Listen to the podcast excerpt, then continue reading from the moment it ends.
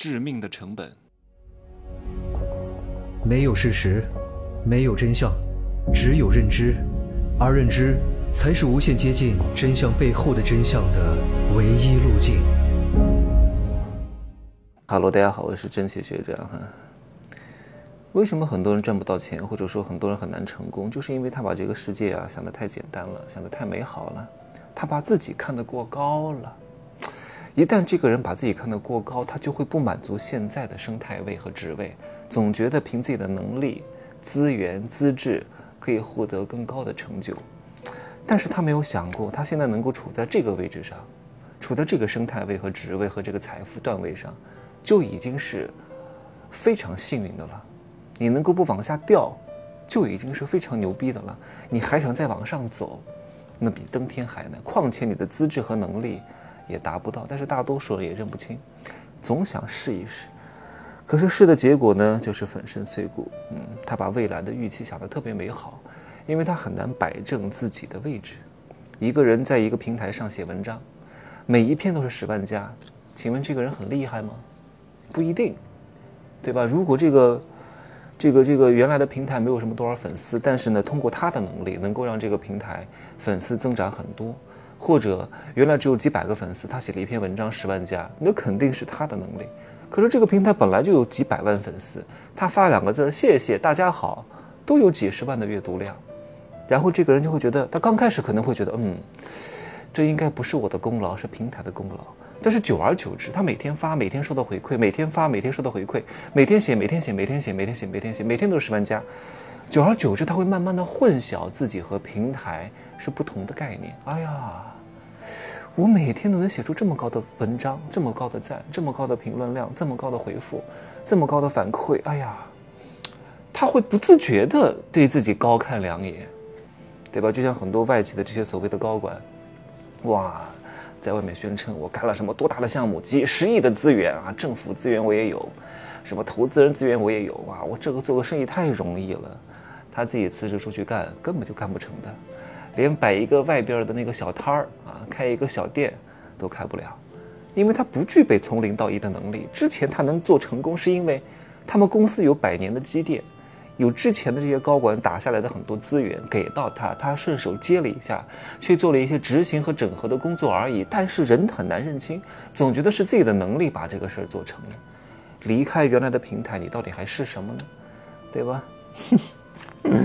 但人性是贱的，他不会往这方面想，总是把功劳归咎于自己。前两天遇到一个付费学员啊，他跟我说，他不想做原来的工作了，他想要去做一个更加自由的职业，每天能够收到一些正反馈，每天能够收获希望。我说什么叫收获希望？我说很难的。你说你又想要自由。又想要不被拘束，你还要一个确定性的结果，告诉你这个事情一定能干，而且一定能干成，一定能够年入几百万的净利润，然后你就开始每天行动，然后日拱一卒，然后不期速成，然后每天进步一点点，然后每天收获正反馈，直到你达到一年挣几百万的目标，有这种事儿吗？太好了，天哪，我确定能成名，我从现在开始努力，然后每天精进自己的演技，然后到四十岁我就成名了，那太好了，谁他妈都去当演员了。谁他妈都去做创业项目了，可能没有这种事情的，对吧？所以他说他要辞职，就全职搞这个啊。我说你别做梦了吧，如果你是秉着赚钱的目的去的，你大概率是坚持不到三个月，因为很可能你一年都赚不到钱。你这个预期就不对，你前期一定是你爱干这个事情，你有兴趣做这个事情，你能收获到一些正反馈，你每天通过这个事情能够愉悦自己，那能不能成，能不能赚到钱那是后话。张颂文为什么能够坚持到四十岁，依旧在拍戏？我知道他是很想成名的。谁哪个演员不想成名？哪个做生意的不想挣大钱？对吧？可是他也很清楚这个很难，要靠时运。但是本身他是爱演戏的，所以他才能坚持到四十岁不成名，依旧在拍。那成名也是一个大概率不确定性的事情。如果张颂文再从头再来一遍，他也不见得能成名，或者他二十几岁就能成名。这都是说不准的，所以前期你要做一个你能够有兴趣坚持做，能够收获正反馈，但是你别指望这个事情有一个什么确定性的回报，譬如说你一定能成名，或者你一定能够赚到很多钱，不大可能，你不可能全部都占了，你是谁呀？对不对？哼，总之，大多数人在做一个项目之前呢，总是会把这未来和预期想得特别美好。哎呀，我做的这个项目马上就要发财了，我就要当上霸道总裁，迎娶白富美了，有很多二两肉了。可是这只是你的理想，现实是什么？现实就是这个世界的规律。规律是什么？就是任何生意只有百分之一的人能够赚到超级多的钱，剩下的百分之十九的人能够跟着喝汤。剩下的百分之八十的人汤都没得喝，甚至连底裤和奶罩子都赔得一干二净了，全裸狂奔。前两天呢，有一个人要来当我的助理啊，我说你有什么成绩，凭什么当我的助理？你知道我的助理不是拎包的吗？我不是做传统生意的，我也不是搞什么黑社会的，我还需要拎包的，还要当保镖。现在要什么保镖，对吧？谁到外面还抢劫我吗？我说我不需要保镖，也不需要什么拎包的。这些事情我不需要你来干啊，没必要。你天天跟着我还觉得烦，懂吗？你要做我的助理，你至少得具备，我就不说三分之一吧，十分之一的能力，对吧？我得能把你带得出去，你能帮我处理很多事情。我说这样可以啊，我给你安排一个任务，通过这个考核，下一步我们再谈。因为我不是做传统行业的，我不需要你给我鞍前马后，我也不需要你给我什么开车送孩子，给我什么端茶倒水，给我拎包，我不需要这种人。我说我给你一个账号，我新注册的小红书啊，你帮我去运营一下。运营什么呢？专门做一个图文号，因为他没法弄什么视频啊。图文号就是把我讲的什么音频、什么视频、什么发的各种各样的文字，你看怎么综合整理一下，重新弄一个账号。我给你二十天的时间，我看你运作的怎么样。我不给你一个具体的量化指标，在二十天左右的时间呢，我会不定期的去看一看，看你发布的内容质量，你的封面怎么用，你的美感怎么样，你的标题怎么起，你的文章排版怎么弄，你哪些符号，你要弄清楚这个平台的调性，我会综合的来看一下的。他说没问题啊，真奇学长，我给你定一个目标，二十天做到一千粉丝。我说如果你好好做，一天发十几篇文章。出好几个爆款，一千是没有什么难难度的啊，但关键是看你的内容怎么去发。然后呢，他就开始做做做做做做做。我到十七天的时候，我就感觉他可能要给我发信息了啊，因为他确实也没做起来，做到了七八十个粉丝吧，确实不行啊。然后给我发了一大长串，他今天肯定是在听这个节目，但是没事，你听就听吧，也是讲给你听的，对吧？为什么没做起来呢？首先，我们不要去找外部原因。他一上来就跟我说很多外部原因，又是我被降权重了。我说你怎么知道你被降权重了？这都是你猜的。小红书也说你被降权重了吗？给你发了什么站内信吗？都没有，又是自己猜的。我被限流了，什么限流？哪有这么多限流啊？哎，我又是很多敏感词，哪有这么多敏感词啊？对不对？你只要刚开始起了一个号。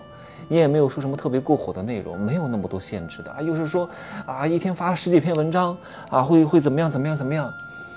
我说这么多借口啊，你怎么都不反思一下你的内容质量不行呢？啊，因为我都看了，我就觉得不行，没有什么美感。我说我这么漂亮的照片给你搞的这个那个街边广告一样，那个狗皮膏药一样，那个排版也不怎么行啊。我说这你没做起来是因为这个内容的问题。